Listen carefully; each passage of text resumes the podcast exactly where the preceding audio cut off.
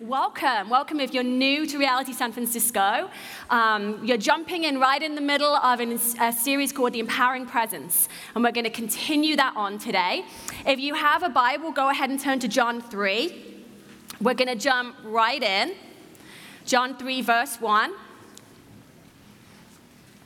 It's going to be up on the screen as well says, Now there was a Pharisee, a man named Nicodemus, who was a member of the Jewish ruling council. He came to Jesus at night and said, Rabbi, we know that you're a teacher who has come from God, for no one could perform the signs you were doing if God were not with him. Jesus replied, Very truly, I tell you, no one can see the kingdom of God unless they're born again. How can someone be born when they are old? Nicodemus asked. Surely they cannot enter a second time into their mother's womb to be born. Jesus answered, Very truly, I tell you, no one can enter the kingdom of God unless they're born of water and the Spirit. Flesh gives birth to flesh, but the Spirit gives birth to life, but gives birth to spirit. You should not be surprised at my saying, You must be born again. The wind blows wherever it pleases. You hear its sound, but you cannot tell where it comes from or where it is going. So it is with everyone born of the Spirit. How can this be? Nicodemus asked. You are Israel's teacher, said Jesus, and you do not understand these things? Very truly, I tell you, we speak of what we know and we testify to what we've seen, but still you people do not accept our testimony. I've spoken to you of earthly things and you do not believe. How then will you believe if I speak of heavenly things? No one has ever gone into heaven except the one who came from heaven, the Son of Man. Just as Moses lifted up the snake in the wilderness, so the Son of Man must be lifted up, that everyone who believes may have eternal life in him. For God so loved the world that he gave his one and only Son, that whoever believes in him shall not perish but have eternal life. For God did not send his Son into the world to condemn the world, but to save through him. Let's pray. Lord Jesus, we just thank you that you're here this morning by the power of your Holy Spirit. Thank you, Lord Jesus, that you are the God of life and not death. That you are for us and that you are not against us. That you loved us so much that you came. And you came to redeem and to restore and to bring new life, new hope, to revive us, to refresh us, to resurrect us. And Holy Spirit, we want to say yes to you this morning and everything that you want to do in our community. We want to pursue you. We don't just want you, God, but we want the things that you do as well. We want your presence. We want however you want to show up this morning. We give you freedom. We love you in Jesus' name. Amen. Well, like I said, we are, we are jumping in this morning in the middle of this Empowering Presence series. We've been talking a lot about the Holy Spirit. If you haven't heard those sermons, I want to encourage you to go back and to listen because this sermon today really builds on what Dave has been preaching over the last few weeks. So, we've been looking at the Spirit, we've been asking questions about the Spirit, we've been talking about this supernatural life. We've been talking even last week about being filled with the Spirit and doing the stuff of the Spirit. But is it really possible for all of us to have a supernatural life? Is it possible for the everyday believer, Christian, to move in the things of the Spirit? To usher in the kingdom of God just like Jesus did? Can we live like he lived? Is that really possible? We might have a lot of questions about how we access that kind of supernatural life. Well, we're not alone in our questions. Nicodemus also had a lot of questions about this kind of life. In the story that we just read, Nicodemus approaches Jesus at night. He's a Pharisee, He's a teacher of the law and a member of the ruling council. This man had power and privilege and prestige and religion. And some might even have said that he had life, he had a full life. He comes to Jesus at night and he has a question. But you see, there's a question behind the question. And Jesus always knows the questions behind our questions. So he doesn't really address what Nicodemus says, he just goes straight for the heart. This morning, Jesus is going straight for our hearts. He's always speaking to those deeper longings. See, what was going on in Nicodemus's heart was how do I access the kingdom of God? How do I live a supernatural life? I see you moving in signs and wonders. How do I get that kind of life? Jesus says, Very truly, I tell you, no one can see the kingdom of God unless they're born again. No one can enter the kingdom of God unless they're born of water and the Spirit. Flesh gives birth to flesh, spirit gives birth to spirit. Now, being born again is, is, a term that many of us are probably familiar with, especially if you kind of grew up in the Billy Graham era. A lot of evangelists, this whole idea of being born again may be really super familiar to you. But this morning, I want to encourage you not to just see it as a Christianese, but to actually ask what was Jesus talking about? What does he mean? What did this mean to Nicodemus? Well, I think that Jesus is referring to an Old Testament passage from Ezekiel 36. A Pharisee, a teacher of the law, would have been very familiar with this Old Testament scripture. Ezekiel was a prophet to Israel generations before Jesus came to earth. And in Ezekiel 36, the prophet is saying that there's a fullness of God, there's a life that you can have in God, but there needs to be regeneration to access that. There's this whole promise of who you can be and the kind of people that God was calling Israel to be, but something needs to happen inside of you for that to happen. Ezekiel 36 says, For I'll take you out of the nations. I will gather you from all the countries and bring you back into your own land. I will sprinkle clean water on you, and you will be clean. I will cleanse you from all your impurities and from all your idols. I will give you a new heart and put a new spirit in you. I will remove from you your heart of stone and give you a heart of flesh, and I will put my spirit in you and move you to follow my decrees and be careful to keep my laws. Then you will live in the land I gave your ancestors. You will be my people, and I will be your God. See, this is the kind of Old Testament language that Jesus is pulling from when he talks to Nicodemus. Notice that water and the Spirit. See, what God is saying to Israel in Ezekiel 36 is, I'm going to take you and I'm going to clean you. And I'm going to do something internally in you. I'm going to cleanse you. I'm going to take all the idols and I'm going to put my spirit inside of you. And this was just so revolutionary at the time that Ezekiel spoke about this. A few weeks ago, Dave talked about the age of habitation versus the age of visitation.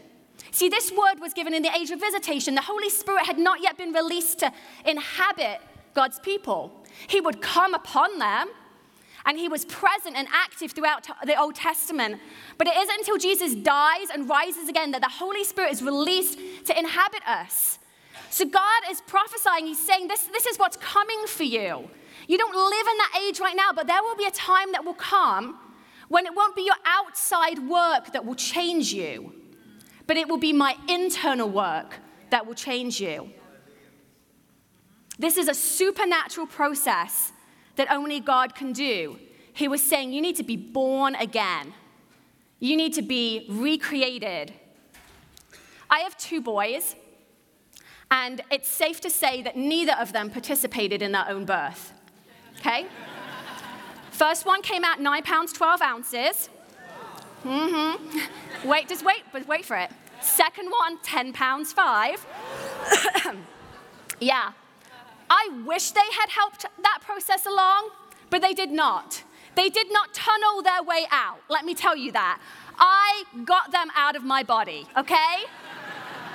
that is birth. We do not participate in our own births. What Jesus is saying here to Nicodemus is you need to be born again. No, you don't need to climb back inside your mother's womb. It's a supernatural thing, but it is an absolute gift. You cannot earn it. You cannot tunnel your way into the kingdom of God. It is not any more about your own effort to enter into God's kingdom and the supernatural life than it is for you to get out of your mother's womb. See, it's grace and not works. Some of us here think we can tunnel into the kingdom of God. We think that if we work hard enough, we think that if we're a good person, that if we're successful, if we check all the boxes, if we're driven enough, if we strive enough, that we can enter into the kingdom of God, but it's a gift. See, the Spirit is given and not earned. I'm going to say that again because some of us really need to hear that deeper than our heads this morning. The Spirit is given, He's not earned. And this is the whole premise of Ezekiel 36. God does the work. God's saying, I will cleanse you. I will take your idols. I'll put my spirit inside of you. See, and Nicodemus knew Ezekiel 36, but he didn't understand it. We can know this, but do we understand it and have we experienced it? See, Nicodemus was powerful, privileged, he had authority. It's possible that for a while he thought that that was life, that was everything. But he got to this point in his life where he came to Jesus and he had questions. You see, the thing about idols in our hearts, they can convince us that what we have is enough. The life that we're living, this is life. This is everything. And that's why in Ezekiel 36, God says, Hey, I got to take those idols from you because you can't have my spirit and the idols. I'm going to come and cleanse you. I'm going to take the idols. I'm going to fill you with my, with my spirit. You see, an idol is not necessarily a statue or an altar, it's anything in our life that has more authority than God. Anything we're so devoted to, so committed to, so needing to appease, anything that directs our choices, our decisions, is how we live our life, how we spend our money, power, control, approval, comfort, security. These are the idols in our life. What is it you can't stop doing? What is it you can't give up? What sets the tone and the culture of your marriage or your family? What's most important? What makes you feel anxious and uncomfortable when pressed? See, an idol pretends to be life. It says, focus on this, be devoted to this, and this will be life. This will be everything that you need. You'll be happy with this. You'll get what you want money, career, success, relationships, perfection, comfort. And they take root in our lives and they lie to us and they say, This is life. This is life. They make us feel like we're in control and we're secure. And really, they're just set up to protect these places of death, these places where God's life hasn't poured into us. See, idols don't want to be exposed. They absolutely want to convince you that the life you're living is all there is, it's good, don't rock the boat, this is enough. See, when an idol is threatened in our life, fear begins to kick in. We begin to feel a little uncomfortable, like you might be losing control. Like, wait, I'm supposed to like give control of my life to Jesus? Like, that feels uncomfortable. That makes me feel fearful. What if I go pray for somebody during this Empowering Presence series, and what if I just get there and my mind goes blank and I, I, just don't know what to say? That's really embarrassing. That makes me feel uncomfortable. I don't know if I want to touch that. You see, there's that idol of comfort and reputation. What if I go and say, hey, I want to pray for healing for you, and they don't get healed, and then people find out that I'm like not powerful enough to do the healing, and like that's really awkward and uncomfortable. And there's that idol of comfort and security. Well, they've invited people forward to come lay hands on people, but like, I'm not that good of a Christian, and like, people are gonna judge me, and then what will my CG think? And like, that's gonna like make me feel uncomfortable. And so, before we know it, comfort is an idol in our life. What if God makes me cry? What if God makes me cry in front of people? What if I go forward for prayer and snot comes out? Y'all are laughing because you know I'm true. This is true, right? this is the stuff we think of. It's like, okay, there's this deep thing in my life, feels really painful. I kind of want to go forward, but I'm kind of feeling if I do, I'm going to cry. I'm going to be embarrassed. I might end up on my knees. People might be watching. And the idol sits on its throne, and we don't move. We stay there. We stay in our places of death and brokenness. See, Jesus is saying to Nicodemus, How can you be a teacher of Israel and not know this stuff? How can you, like, how can you be a Pharisee? How can you sit on the ruling council and, and know the scripture where God says, I'm going to cleanse you and take your idols, and then I have to give you new life? How, how do you not know this? How do you not know that the Spirit comes to bring life into dead places? How can you not know that you need a resurrection? That you need a rebirth. You see, that only the Spirit does the work of resurrection, only the Holy Spirit. What Nicodemus would have also known is that following Ezekiel 36 is Ezekiel 37. And Ezekiel 37 happens to be my entire like favorite passage in the whole of scripture. And if you don't know it, this is Ezekiel sharing a prophetic image that God has given him about Israel. And it's a valley, and it's filled with human bones, not bodies, bones. And actually, scripture says that they're sun bleached, which means they've been there a really long time. I mean, these are as dead as as dead can be. And God is giving this image to, to Ezekiel, and he says, Hey, can these bones live? And Ezekiel is smart, and he just goes, Only you know that. Like, that's on you. And God begins to bring these bones together. So, when you imagine that for a second, this valley of just bones, no skin, there's nothing there, just sun bleached bones. And God begins to bring these bones together, and then the tendons, and then the skin, and there's this whole body, but it's not yet complete. Something has to happen. Then he said to me, Prophesy to the breath. Prophesy, Son of Man, and say to it, This is what the sovereign Lord says Come, breath from the four winds, and breathe into these slain, that they may live.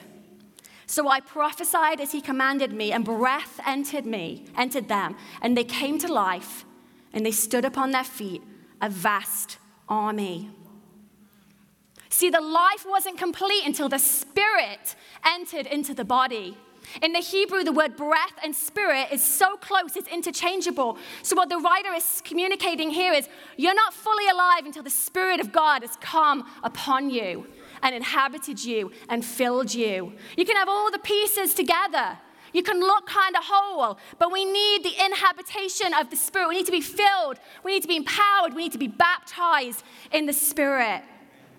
The prophet goes on to say, This is what the sovereign Lord says, My people, I'm going to open up your graves and bring you up out of them. I will bring you back to the land of Israel. Then you, my people, will know that I'm the Lord when I open up your graves and bring you up from them. I will put my spirit in you, and you will live, and I will settle you in your own land. And then you will know that I, the Lord, have spoken and have done it.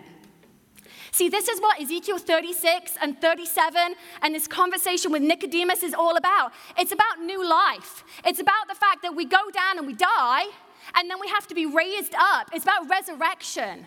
That's the word that we use when we talk about God bringing dead things back to life. Resurrection is the work of the Holy Spirit in our lives. See, as, a, as believers, there's a time we get to where we say, I want to be saved, I want to accept Jesus as Lord. Like, there's like a spiritual thing that happens. Paul talks about as becoming a new creation. But you know, also, we're in this time of like already but not yet. So it's like we're a new creation, but we're being made new. We're saved, but we're being saved. God is ongoingly doing this work in our life. It's not all done at salvation. If, if you receive Jesus and someone told you it's done, that's it, there's nothing more, they lied to you. Because God is always about renewing us and refreshing us and restoring every single part of us. It's not one prayer, it's not one moment, it's a lifetime of resurrection, it's a lifetime of transformation. See, if you want to do the stuff of the kingdom, if you want to move in the supernatural, if you want to move in the gifts of the Spirit, if you want to see Him come in your life and in your family and in your, in your workspace, in our community, then we need to be resurrected in every part of us. If we want the life to flow out of us, it has to flow into us. See, there are places in our lives that still need to be breathed upon. There are places in our lives, it's kind of like that, that valley, like there's the bones and there's all the stuff, but it's like the life isn't there. And it can feel empty, and it can feel lonely, and it can feel dead. I've experienced a lot of death in my life.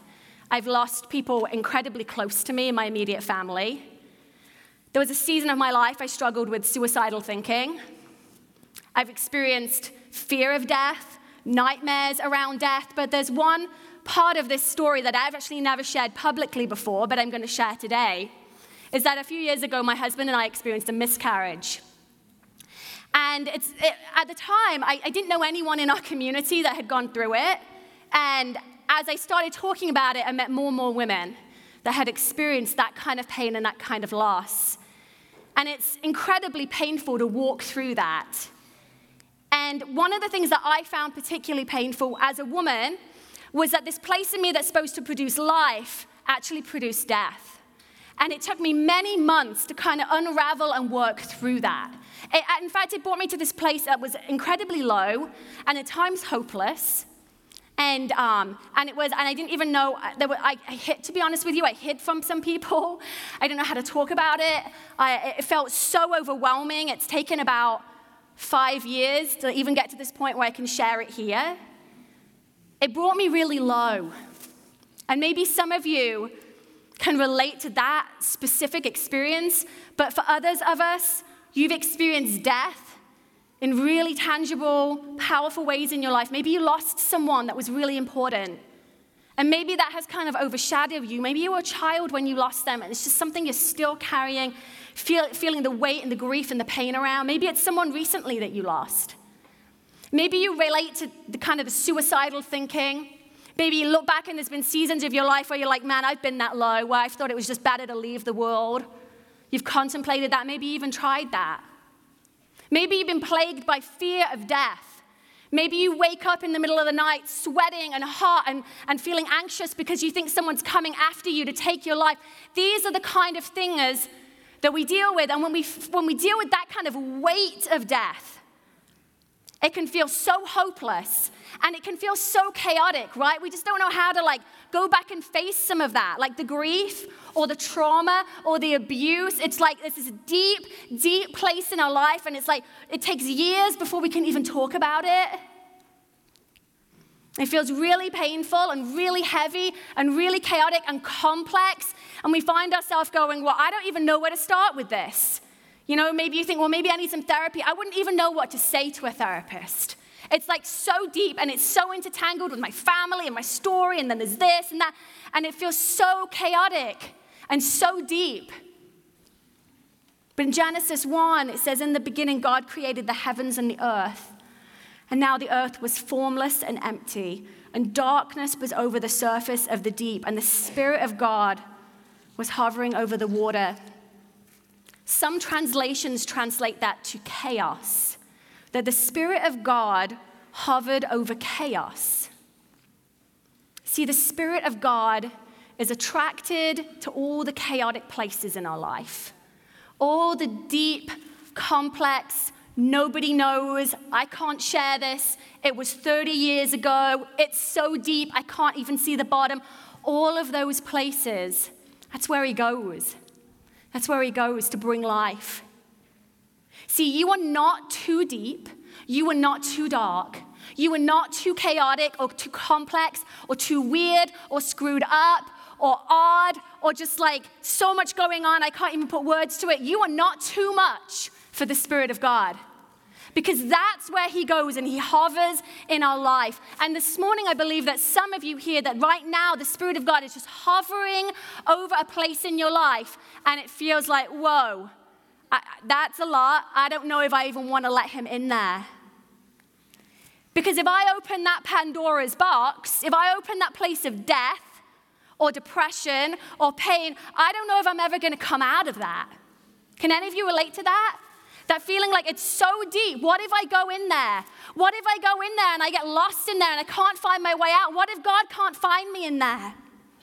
Romans 8 says, If the spirit of him who raised Jesus from the dead is living in you, he who raised Christ from the dead will also give life to your mortal bodies because of his spirit who lives in you. Listen. Listen to this if you listen to nothing else I say. God raised Jesus from the grave. You can be confident that he will also raise you. God raised the Spirit of God, the Spirit of life, raised Jesus from the grave. He was dead and in the grave, and He pulled him out.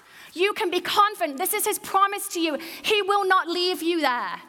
If you feel like, oh, that place, I can't go there because I don't know, I can't trust him to pull me out, his promise is that he raised Jesus. He will raise you, he will not leave you there. Much like we go into baptisms today, we're going to put them under the water. We're not going to leave them there. They're going to come back out, okay? Jesus will not abandon you to that dark place. He's been to that dark place. He went down there and he came back and said, Oh, can't hold me, can't hold you either. That's the power of the living God inside of us.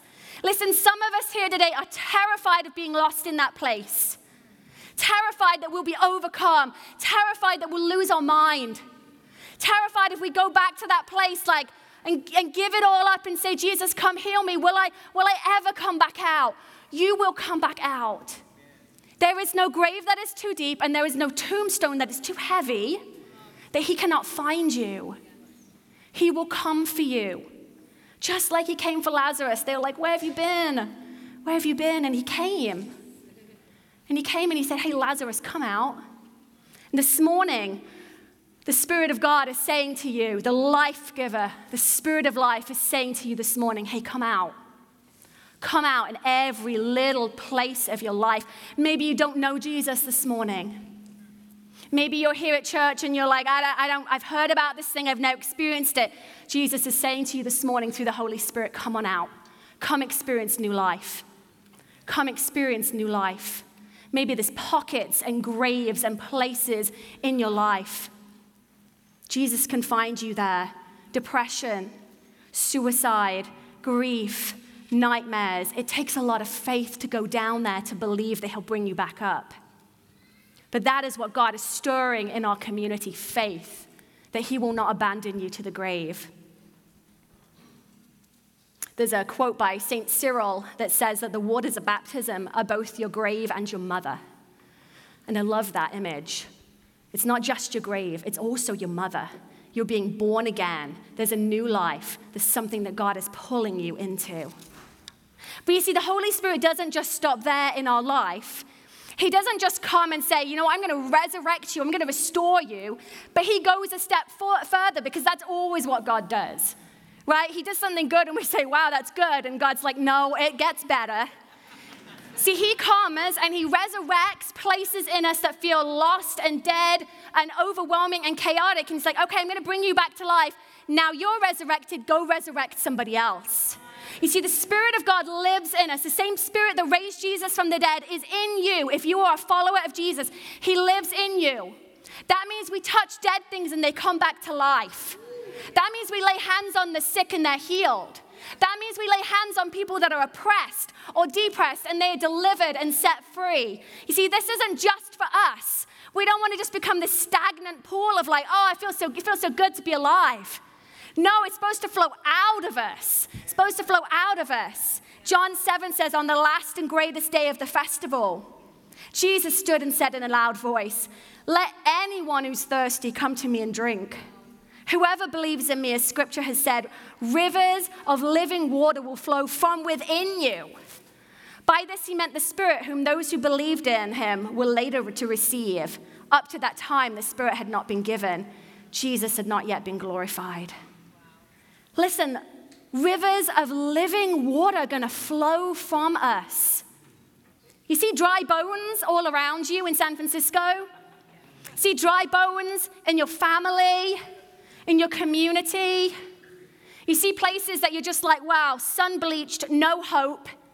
Brokenness in my family for the last 50 years, not gonna happen. I tell you, it happened on the carpet a few weeks ago down here. Depression, it's like a family thing in my, in my line, I'm not gonna set free. Someone testified this week that they got set free from depression from being prayed right here. Guys, it is happening. The Holy Spirit is moving. Let that stir hope and faith in you. He is not done. He has more. There is always more. There is always more. Where are the dry bones in your life today? Where are the places that you need to be regenerated, revived? Where are the idols? Where's the stuff that's been getting in the way, just like clouding, making you believe that, like, this is enough? There is a whole supernatural life that is available to you. It is not for the chosen ones, it is not for the ones that work hard enough. The Spirit is given as a gift, He has not earned. It's available for everybody here this morning. In just a moment, we're going to move into a little bit of an extended time of ministry, but I wanted to close with one other thing. Nicodemus was open. He was open to Jesus. He had questions. He was confused. He didn't understand. He leaves that moment and he goes away. But Nicodemus pops up again, the very end of John, and he shows up at the cross with Joseph of Arimathea. And he takes the body of Jesus and he wraps it and he applies spices. And this would have been a very public declaration that he was aligning himself with Jesus and the disciples. See, he needed that time to think, to journey. Maybe that's you today. Maybe this is all new and you're like, whoa, it's a lot. I want to be open. I want a journey. If that's you, I just want to say, keep going. Keep asking the questions. Keep going. But there's another group of you here that I want to speak to this morning. And I want to challenge you. Sometimes we throw around this term, well, I'm open. I'm open to the Spirit. I just want to be open. I'm open.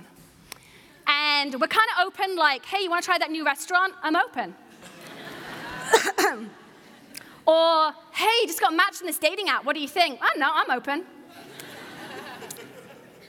Okay, some of you, this openness has become an excuse. G.K. Chesterton says, merely having an open mind is nothing. The object of opening the mind, as of opening the mouth, is to shut it again on something solid.